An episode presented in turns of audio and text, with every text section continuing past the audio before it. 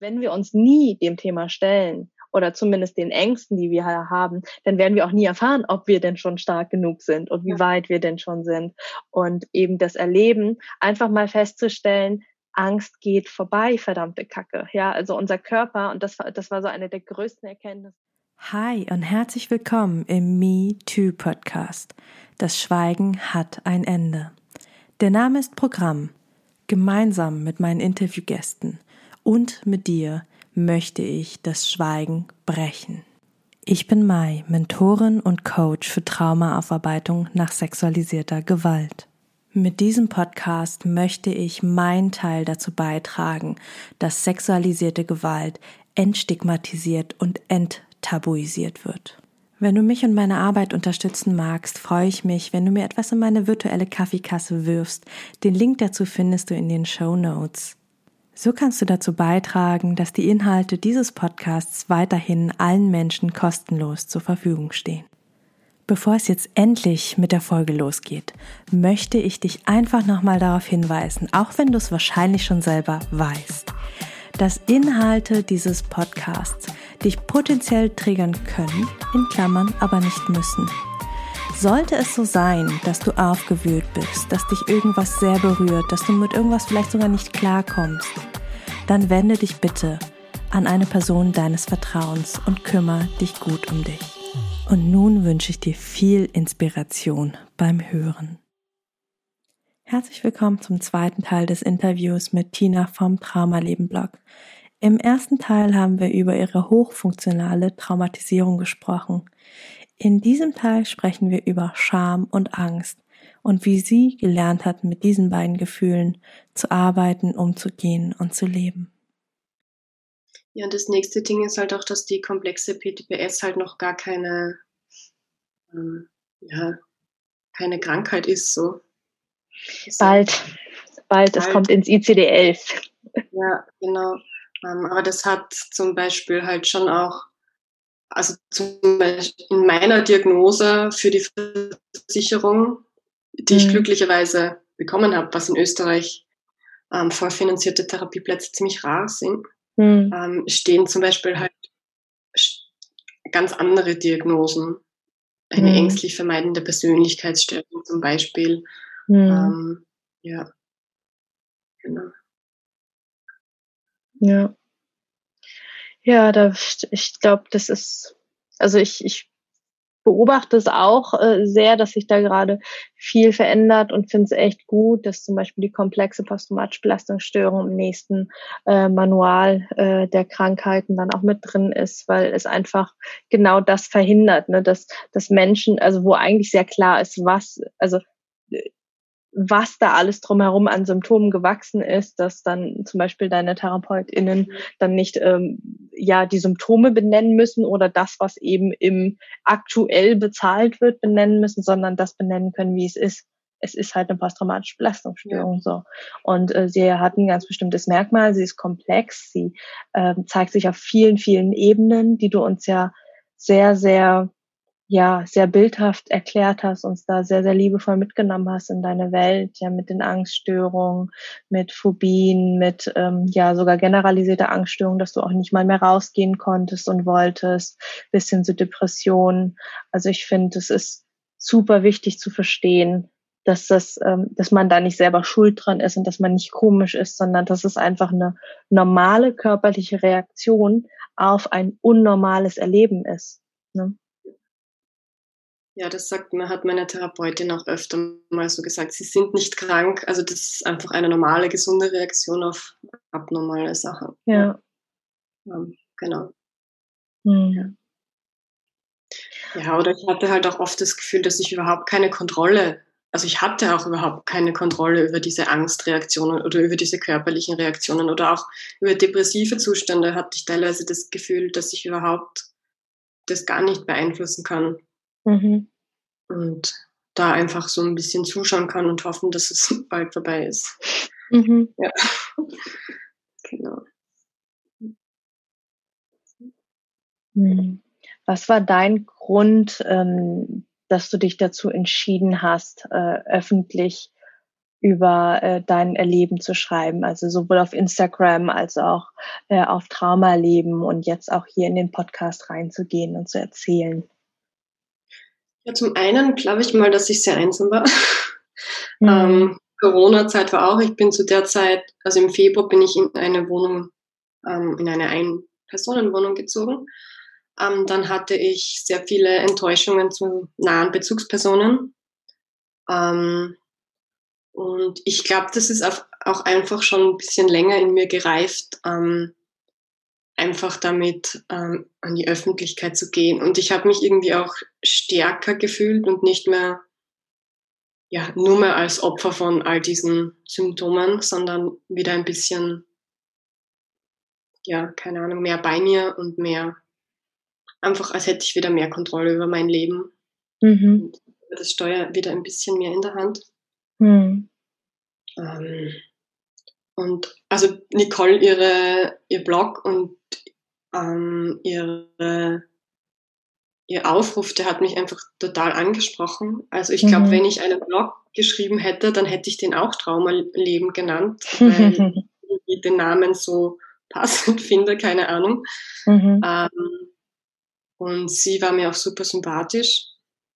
Ja, ähm, eben weil sie halt auch nicht so ganz nur in dieses, ähm, ja, was heißt Opferklischee, ähm, gepasst hat irgendwie. Mhm. Und ich eben diese Online, also Blogs auch schon länger online gelesen habe als stille Leserin. Mhm. Ohne Kommentare. Genau. Und ich das persönlich sehr, sehr, sehr, sehr, sehr hilfreich fand ähm, weil da habe ich zwar noch keine Kommentare verfasst oder irgendwas, aber es hat, ja, es gab mir trotzdem irgendwie sehr viel ähm, Halt, dass es irgendwie da Personen gibt, die ähnlich fühlen. Mhm. Ähm, weil ich das so ähm, bei meinen Mitmenschen im direkten Umfeld halt nicht zurückgespiegelt bekommen habe irgendwie. Mhm. Ja. Das war sehr hilfreich. Ähm, ja, und das mit dem Podcast, also du hast mir ja geschrieben, mhm. aber ich habe dich eh davor schon entdeckt und habe mir gedacht, wow, so cool, dass das einfach, dass es wirklich genau darüber jetzt einen Podcast gibt, auch auf Deutsch. Mhm. Ähm, ja. Ja, ist einfach ein mega cooles Projekt. Ähm, und warum nicht? Warum nicht? Das finde ich eine sehr schöne Antwort.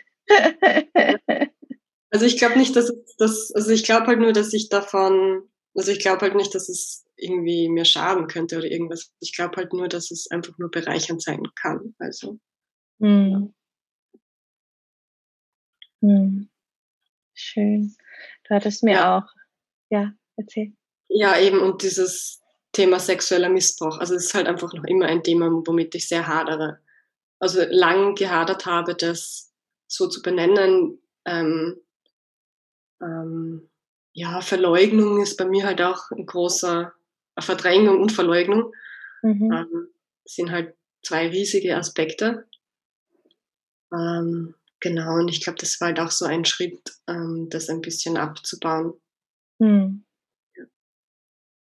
Und ich fand es auch total spannend, wie unterschiedlich die Geschichten sind, ähm, wie unterschiedlich die Reaktionen sind oder der Umgang damit. Ja. Hm. Du hattest äh, mir auch noch im äh, Vorbereitungsgespräch erzählt, das fand ich ganz schön, ähm, dass auch einer deiner Warums äh, ist, ähm, einfach die Scham loszuwerden. Also für dich selber einerseits und andererseits aber auch den anderen zu zeigen, hey, das ist in Ordnung. Ja, voll, ja. Scham, genau. Ja, das, daran habe ich auch generell sehr viel gearbeitet in den letzten Monaten an Scham. Also das geht bei mir in ganz viele Bereiche. Mhm. Das ist nicht nur bezogen auf Sexualität oder bezogen auf Schuld, Scham, was auch immer, sondern halt einfach, ja, dass ich eine Frau bin, dass ich ähm, auf der Uni was sagen möchte oder also generell was zu sagen ähm, oder Scham, dass ich hier bin. Ähm, genau, ja. Hm. Magst du da ein bisschen was zu erzählen, wie du an dem Schamthema arbeitest? Also was, was tust du da? Das finde ich ein spannend, sehr spannend. Mhm, ja, ja, das ist halt auch, auch schon ein Prozess, der über Jahre geht, seit ich in mhm. Therapie bin. Erstens einmal schreibend. Ähm, ja, also einfach mit kreativem Schreiben, ich weiß nicht, manchmal führe ich Dialoge mit innerem Kind oder äh, mit abgespaltenen Anteilen, wie auch immer. Mhm. So nenne ich das gar nicht. Ähm, dann, oder auch dieses, dass ich meiner Therapeutin E-Mails schreiben kann, dass ich ähm, eine Stimme haben darf quasi und die gehört wird, ähm, dass es nicht ins Lächerliche gezogen wird. Mhm. Ähm, auch ja, die Beziehungsabbrüche, ähm, dadurch habe ich halt irgendwie gelernt, mehr zu mir zu stehen, mhm. ähm, meinen Empfindungen oder Gefühlen zu vertrauen. Ähm, was halt auch so ein Ding ist, dass man sich halt selber immer in Frage stellt und immer ähm, ja, halt immer sich die Schuld gibt und ja, ich bin ja die Traumatisierte, ich bin ja so empfindlich, ich bin ja so sensibel, ähm, mhm. wird an mir liegen. Ich werde wahrscheinlich wieder auf irgendwelche Sachen aus der Vergangenheit übertrieben reagieren. Blöd halt, dass ich mich so fühle. Egal. Mhm. Ähm, und ja, so mich ernst zu nehmen quasi, mhm. aber auch nicht so wichtig. Ähm, weiß, oder auch mir bewusst zu machen, dass ähm, vor allem in, in Uni-Kontexten, und ich habe ganz viele Bücher über Scham gelesen, Schamthema, das hilft mir auch immer. Ähm, Kannst oder du welche empfehlen? Ähm, ach, das habe ich gerade meiner besten Freundin geborgt, aber es heißt ähm, Lob der Scham. Mhm. Ähm, nur wer sich achtet, kann sich schämen. Mhm. Genau. Ähm, also das war dann auch irgendwie so ein positiver Zugang zur Scham. Mhm. Irgendwie. Ähm, weil Scham impliziert, dass man ja sich selbst reflektieren kann, ähm, was eigentlich gute Fähigkeit ist und quasi mhm. über dieses also nicht nur eine Kränkung ist, sondern mhm. einfach, quasi man sich den, den Fehler dann bei sich sucht, was kann ich besser machen. Ähm, und es kann ja eigentlich auch was Positives sein, wenn man sich fragt, was kann ich besser machen und dann irgendwie draufkommen, okay, ja, vielleicht konnte ich da jetzt nichts besser machen, aber ja, genau. Ähm, ja, genau. Oder halt auch ähm, bewertet werden oder Angst vor Bewertungen. Ähm, das ist auch ein ganz großes Ding, was mit Scham einhergeht, ähm, dass ich dann halt immer so das Gefühl habe, zum Beispiel auf der Uni, wenn ich versage, dass dann die Leute sich denken, war peinlich oder das ist so ein Frauenthema, äh, braucht keiner mhm. irgendwie. Ähm, bis ich mir dann halt irgendwann bewusst worden bin, also dass ich mal auf meine Reaktionen geachtet habe, ähm, wenn andere was sagen. Ähm, und dass ich mir halt nie denke, peinlich oder, oder irgendwas Negatives. Ähm, und selbst wenn das vielleicht wirklich gerade keine geniale Aussage war, dann ist das in den nächsten fünf Sekunden auch wieder vergessen. Mhm. Ähm, weil die Leute draußen nicht, ja, nicht nur auf mich achten und schauen, ob ich irgendwas Komisches mache oder irgendwas ja, besser machen hätte können, sondern dass ich denen da in dieser Hinsicht relativ egal bin. Mhm. Das ist irgendwie immer im Kopf, ne? genau, ja. Mhm. ja. Ja, und dann halt Übung einfach. Ähm, ja, ich bin jetzt halt im Masterstudium. Ähm, Im Bachelor kann man halt noch gut mitschwimmen, die Gruppen sind groß. Ähm, man kann einfach gut mitschwimmen und untergehen in der Menge. Und mhm. der Master ist dann doch relativ klein, wenn man dann nur mehr Vorlesungen hat mit zehn Personen. Ähm, man fällt dann relativ schnell auf, wenn man mal was sagt. Mhm. ähm, ja, genau. Ja, ist einfach interaktiver und ähm, ist halt auch mehr angedacht, dass man sich einbringt und nicht mehr nur die Aufgaben abhandelt, so irgendwie. Mhm. Ja, und da gab es halt einfach schon einige positive Erfahrungen, einfach im Studium mit sichtbar werden und genau, dann nicht in der Luft zerrissen werden. Überraschung.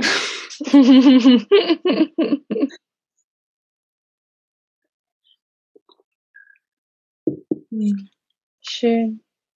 Ich finde es schön, wie, wie ganzheitlich du das Thema angehst. Ne? Also einerseits, dass du dir ganz, ganz viel Wissen ranholst, ähm, ne, Bücher lesen ohne Ende, Blogs und irgendwie noch schauen, wo, wo kriege ich Wissen her. Und dann ist aber auch einfach, ja, ich sag mal, anwendest. Klar, du hast auch nicht so viel Wahl, ne? du gehst halt zur Uni, du musst da halt sein, aber dass du es miteinander verknüpfst, dass du verstehst, okay, das gehört dazu und ich muss mich dem bis zum gewissen Grad aussetzen, um es zu lernen. Ja. es bleibt mir halt auch nichts anderes übrig gefühlt und mein Studium war schon sowieso immer eng verknüpft mit meinen eigenen Themen. Mhm. Also das ist halt einfach irgendwie möglich, wenn man ähm, was Sozialwissenschaftliches studiert, dann ist es irgendwie auch näher an der Lebensrealität. Also irgendwie kann man es mit alltäglichen Dingen leichter verknüpfen. Mhm. Ähm, genau. Und ja, ähm, es ist halt, ähm, also das Studium ist für mich halt auch sowas wie ein Anker und ähm, ja, Bildung, Schule war für mich immer was, was mich aus meinem ja, Her Herkunftsmilieu irgendwie ähm, zu retten schien. Mhm. Ähm, das hat es auch. Ähm, mhm. Genau. Weil ich ähm, die, die Perspektive, die meine Mutter hatte, oder auch viele Frauen, ähm, mich nicht so angesprochen hat. Ähm, Hausfrau, Mutter, nicht, dass, dass, dass da was dagegen zu sagen wäre, aber ähm, genau, also es äh, war halt mit bei mir auch noch damit verbunden mit ähm, ja, sich unterordnen einem Mann und ja, das schien mir irgendwie nicht so ähm, schmackhaft. Ja, mit Recht. genau. Hm. Finde ich spannend. Also da, da stimme ich dir total zu. Das kenne ich auch aus meinem Leben. Also ähm, nicht, dass es bei, bei mir in der Familie, also der Missbrauch war bei mir nicht in der Familie, aber ich habe äh, schon früh gemerkt, so okay, wenn, wenn ich irgendwann äh, ein Leben auf eigenen Füßen führen will, dann brauche ich dafür Bildung. Ja, also ich ähm, ich komme ja, also meine Startvoraussetzungen sind ja auch nicht die günstigsten. Ne? Also ich bin im Asylheim ähm, die, mein erstes Lebensjahr groß geworden. Also meine Eltern, ähm, ich bin im Bauch meiner Eltern quasi hermigriert.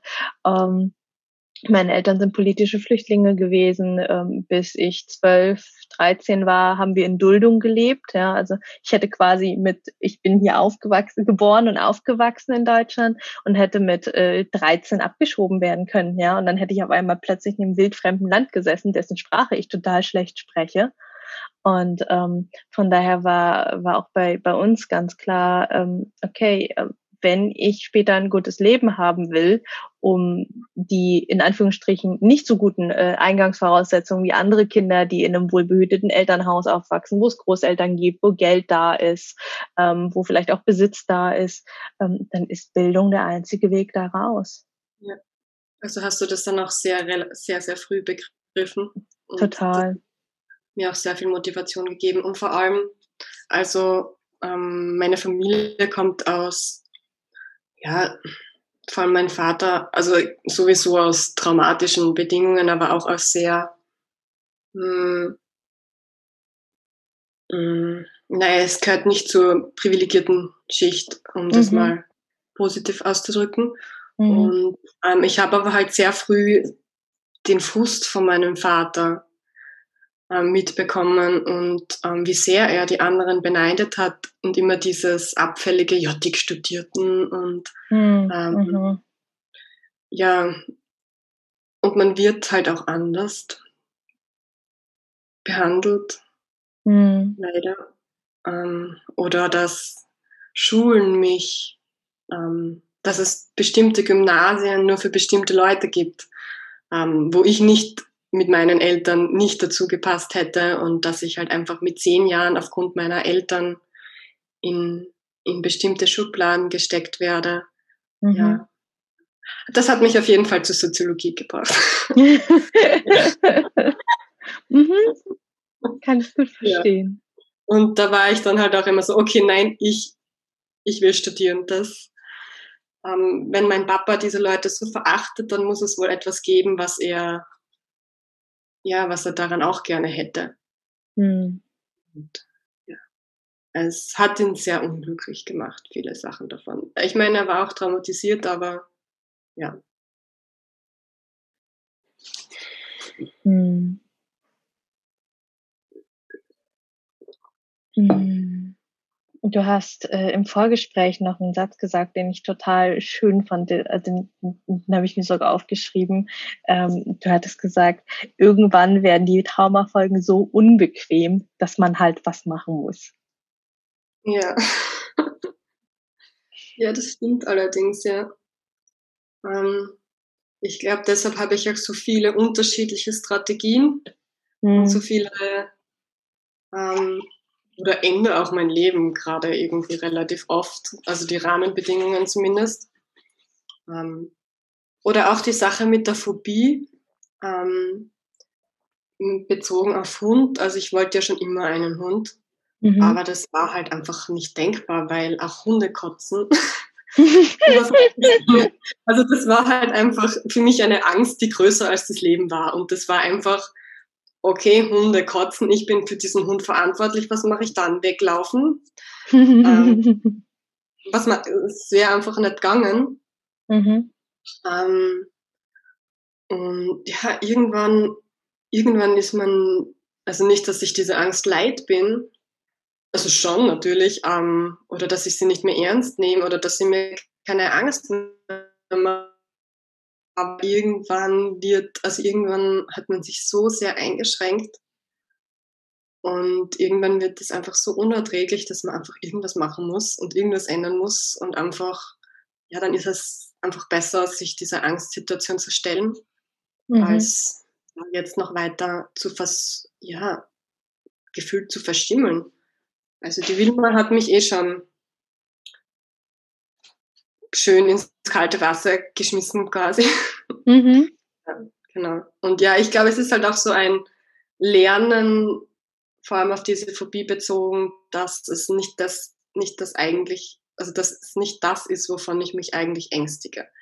Ähm, mhm. Ist noch mhm. immer schlimm. Ich, ich brauche, ich schmeiß mir dann ähm, Demester oder Power nennt man das in Deutschland ein und versuche mhm. es dann irgendwie zu managen. Ähm, genau. Aber ja, ja, also man muss so oder so aushalten, ob man jetzt die Angst aushält oder Depressionen aushält. Mhm. Ja.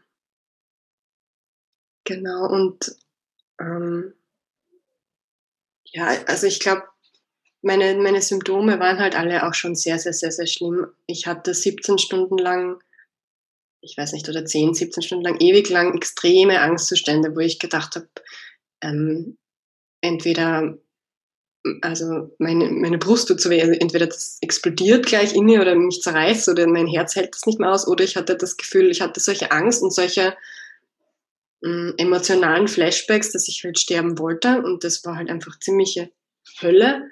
Mhm. Ähm, und ja, das kenne ich jetzt halt auch schon ein bisschen. Und mhm. Ähm, genau. Es ist weniger schlimm, nicht weil man abgehärtet ist oder weil man keine Angst mehr hat, sondern weil man halt schon mal dort war und erlebt hat, dass es aufhört. Das ja. Gefühl aufhören, ja. Mhm.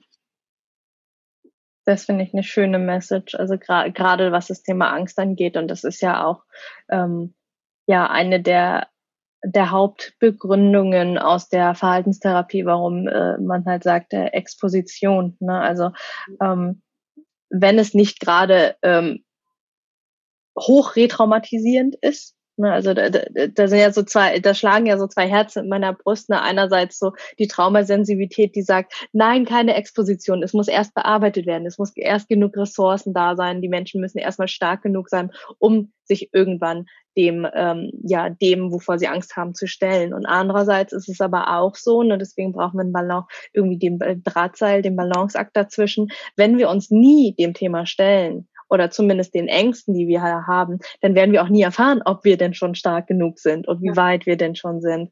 Und eben das Erleben, einfach mal festzustellen, Angst geht vorbei, verdammte Kacke. Ja, also unser Körper, und das war, das war so eine der größten Erkenntnisse, die ich so durch meine ähm, durch meine Heilpraktikerin-Vorlesung habe, ähm, war, okay, unser Körper kann nur 30 Minuten maximal in Panik sein.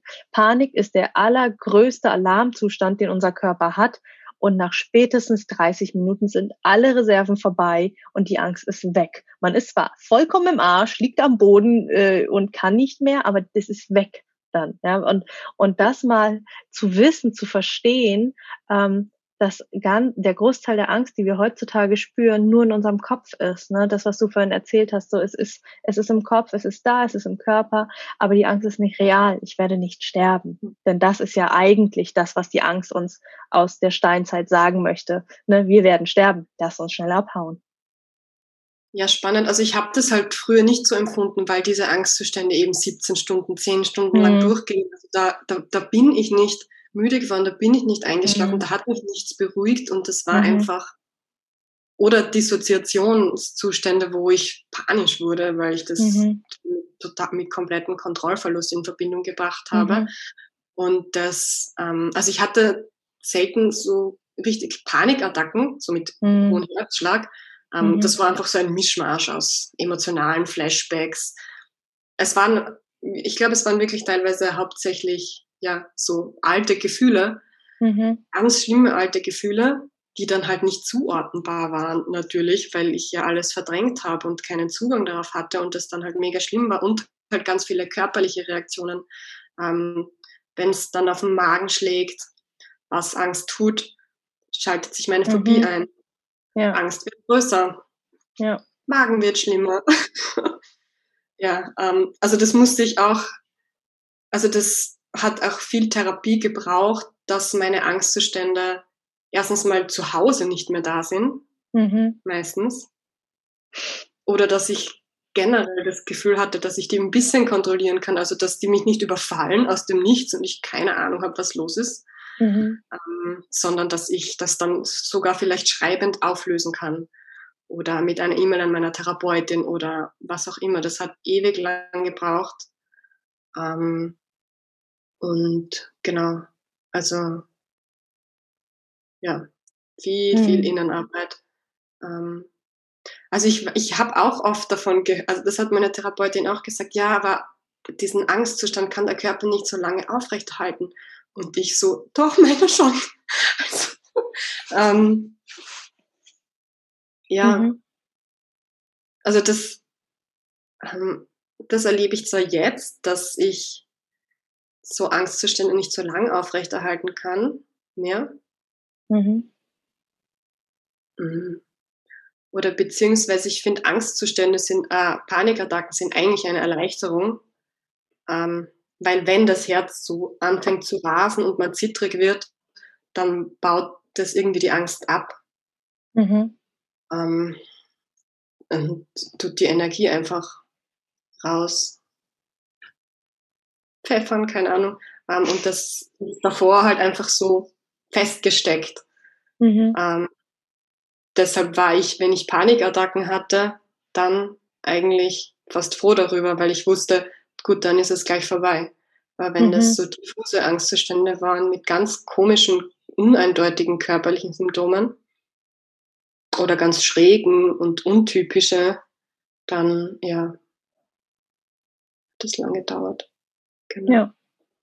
Ja, und Expositionstherapie, ja, das wäre ähm, auch bis vor kurzem gar nicht gegangen. Also sowas wie eine Phobie-Konfrontationstherapie, das, das hätte mich sehr retraumatisiert, hätte gar nichts geändert. nur mhm. riesengroße Widerstände. ähm, und ich glaube, sehr viel Sterbenswünsche. Mhm. Ja. ja. Deswegen, da, da bin ich auch immer sehr, sehr vorsichtig. Deswegen, ja. ähm, da, da muss halt schon wirklich jemand stabil genug sein, genug Ressourcen haben, dass Konfrontation ähm, ja überhaupt in Erwägung gezogen werden kann. Und gleichzeitig ist es leider oft eine der ersten Sachen, die gemacht werden. Also ich höre es ganz, ganz oft. Ähm, so die eine der ersten Fragen, wenn man äh, irgendwie in Therapie ist, ja, dann erzählen Sie doch mal, was ist denn da passiert? Ja, und das ist ja volle Kanne Konfrontation, wenn ich in die Erinnerung reingehen muss und das wieder erzählen muss. Ähm, und das finde ich ja spannend, ähm, da den Drahtseilakt zu halten und auch selber zu schauen, also als Betroffene, als Patientin, als Klientin zu schauen, ähm, inwieweit gehe ich da mit und wann sage ich halt, stopp, das kann und möchte ich nicht, ne? weil ähm, in dem Moment, in dem wir, sind wir super froh, dass wir überhaupt einen Therapeuten, eine Therapeutin haben und gleichzeitig zu sagen, so, äh, Moment, auch du oder auch sie sind kein Gott in Weiß, ähm, das fühlt sich nicht richtig an, hier möchte ich bitte was anderes. Ja, und das finde ich eigentlich genau bei Trauma wichtig, ähm, dass man nicht zu was gezwungen wird oder nichts aushalten muss oder nichts mhm. machen muss, weil das ja genau das Ding an Trauma ist, was es so schlimm macht, dass man das nicht wollte, dass man da keine andere Wahl hatte und dass man da durch musste und das aushalten musste. Ähm, mhm. Ähm, und dann ist es eigentlich, ja, hat relativ wenig mit Selbstwirksamkeit oder Selbstermächtigung oder irgendwas. Mhm. Also sowas wie konkrete Traumakonfrontation. äh, darüber drücke ich mich auch noch. Also ja, das Männerthema oder das Dating-Thema wird gerade etwas größer oder ich traue mich da langsam heran. Aber ja, ich kann ganz schwer darüber reden. Also ich fange wie ein Pubertiere, also als wäre ich in der Pubertät an zu kichern.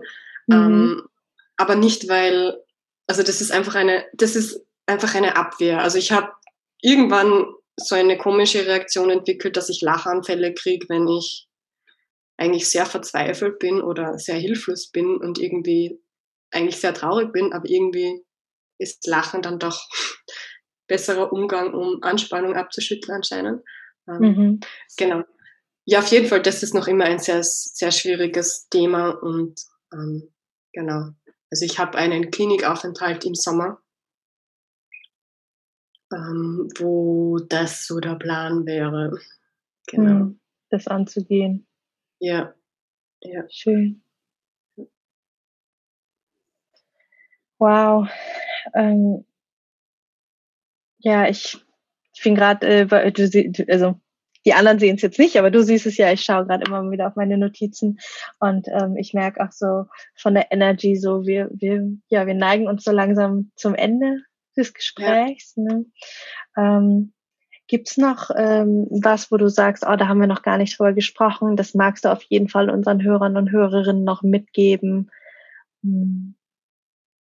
Puh, ähm, ja, also zu dir wollte ich einfach sagen, danke, dass du das machst. Einfach, ist einfach ganz toll. Mhm. Ähm, genau. Ähm, ja, ich habe auch eine selbst Online-Selbsthilfegruppe ins Leben gerufen, die zwar gerade etwas ähm, eingeschlafen ist, weil ich gerade ein bisschen mehr ähm, versuche am Leben draußen nicht online teilzunehmen. Ähm, aber generell, wenn da Interesse besteht, ähm, genau, Mutausbruch heißt das. Ähm, cool. Genau. Ja, Super schön.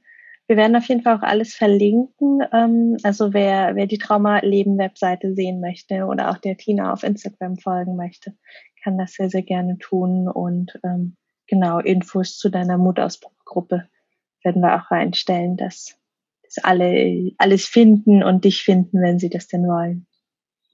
Ja. Okay.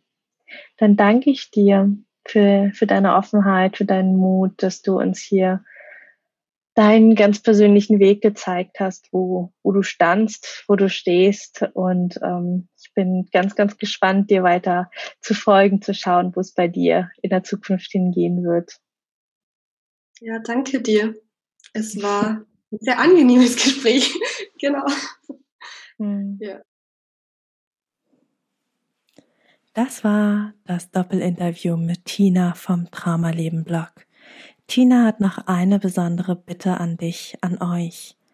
Sie hat nämlich gesagt, dass sie sich total gerne mit anderen Betroffenen von Missbrauch, Schrägstrich sexualisierter Gewalt in der Kindheit austauschen und vernetzen möchte. Am liebsten mit Menschen, die in Österreich leben. Also, wenn du auch aus Österreich bist und dich angesprochen fühlst, Tina sympathisch findest, mit ihr und vielleicht sogar mit anderen in Austausch kommen möchtest, melde dich total gerne bei ihr. Du findest ihren Link zu ihrem Insta-Account in den Show Notes und außerdem auch den Link zum Blog. So, damit sind wir am Ende dieser Folge angelangt. Wenn dir der Podcast gefallen hat, freue ich mich, wenn du mir etwas in meine virtuelle Kaffeekasse wirfst. Die findest du in den berühmten Show Notes. Dort lohnt es sich aber auch ganz unabhängig von meiner Kaffeekasse reinzuschauen denn da findest du den Link zum kostenlosen Download meines E-Books, das Trauma Kit. Trauma verstehen und Flashbacks endlich in den Griff bekommen. Inklusive Notfallübungen und alles in leicht verständlicher, traumasensitiver Sprache.